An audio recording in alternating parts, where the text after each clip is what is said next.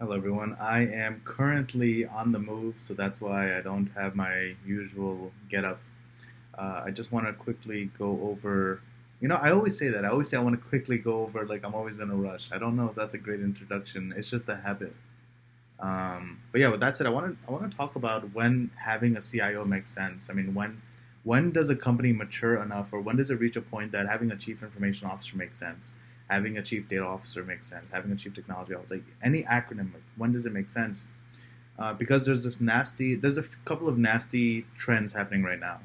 Uh, a lot of companies are trying to have chief te- chief technology officers instead of CIOs, instead of chief information officers. They're trying to have a chief technology officer. I think those are two different. Those are two different roles. Um, they they complement each other, and they, you know, have synergy. They can collaborate. They're they're just they they have two different purposes. But a lot of companies, and this is something startups are very guilty of. If you go on AngelList or WellFound.com, you know the the new AngelList has a new name. It's called WellFound. Uh, startups have chief technology officers. That's all they have. They will never have a CIO. I don't see startups as CIOs. I just don't see them. If you go on WellFound, chief information officer is not even an an option. It's CEO or CFO, Chief Financial Officer, or Chief Marketing Officer, or Chief Technology Officer. They don't have Chief Data or Digital, which makes sense. Those are niche, you know, specific, specialized roles. But it's alarming because companies that have, if, if you've reached the maturity where you need an informatical officer or some sort of IT resource at the high level, at the sponsor level, at the C level, um, I think, obviously, depending on the company, you know, you might need a chief information officer. You might benefit from one. Um, and that's just not happening. You have established large companies that are trying to have chief technology officers handle everything.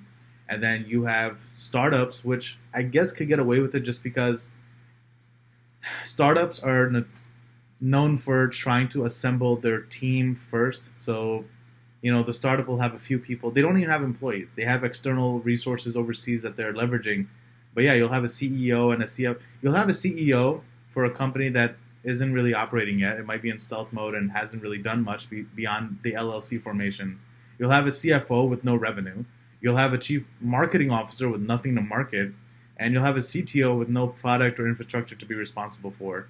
That's what some startups do. They assemble they assemble everyone at the top, and then over time they build out their their pyramid and they leverage overseas resources. Then when they get traction, they get funding, they start hiring locally. Uh, but it's a problem. I don't see any startups, right? And I'm trying to think. I think this is actually an honest answer. I don't think I've seen a startup that has a chief information officer, and it's it's different purposes. Like I think a CTO can has a value, has a place, um, because they they mostly focus on infrastructure. Um, they focus a lot on engineering. They focus a lot on uh, hardware um, and it's it's different. It's different, right? I mean, there are some companies where the CTO is actually also the CIO.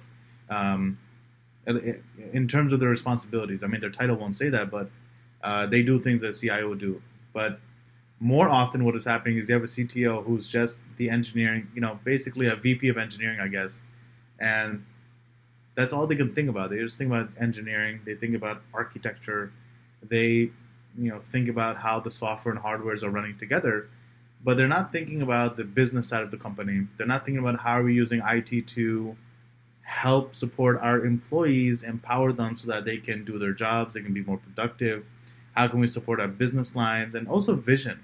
Um, i mean i find ctos they they do have future states. They do think about where are we taking the company but it's really just they're thinking about where are we taking our technology a CIO will also be thinking about where are we taking our business, where are we taking our people, right? So, um, with that said, I mean, the CIO is not usually the highest technical authority.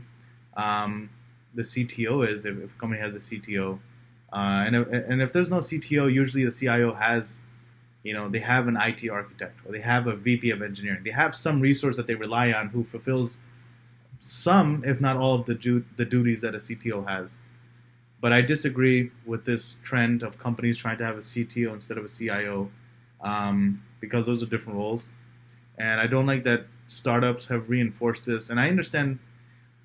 I understand that not all startups need a CIO right out the gate. That's fine. But it's a problem where I'm looking at companies that are, you know, they're, they're not in the seed stage. They're in Series A or Series B. Sorry, let me just silence my phone. Um, you know, they're they're kind of mature and they have revenue, they have, you know, customer base. They've reached a point where they could benefit from a CIO, but they're just having a CTO do do everything. And um, when I look at how they're op, you know operating, when I look at their potential, uh, there's always a gap. Um, and this is something I observe sometimes as an outsider, and then this is also something something I've seen as the inside uh, consultant, resource, advisor, whatever you want to call it, where I come in and I look at how things are operating, and I, you know, I look for, I, I do a SWOT assessment, so I look at strengths, weaknesses, opportunities, and threats, and um, you know, I always deliver my findings, and I always tell them, you know, what what their future states will look like some companies just hire me to do their due diligence. They just want to say that they consulted with someone and they just shred my paper immediately. And then uh, some companies actually they do over time look for ways to develop a CIO role. So that's just my two cents on the trend of companies having a CTO instead of a CIO. And uh, do I think a CIO role is still relevant? Do I think it still has a purpose? Which the answer is yes. A CTO and CIO are different roles, and I don't like that companies are trying to conflate them.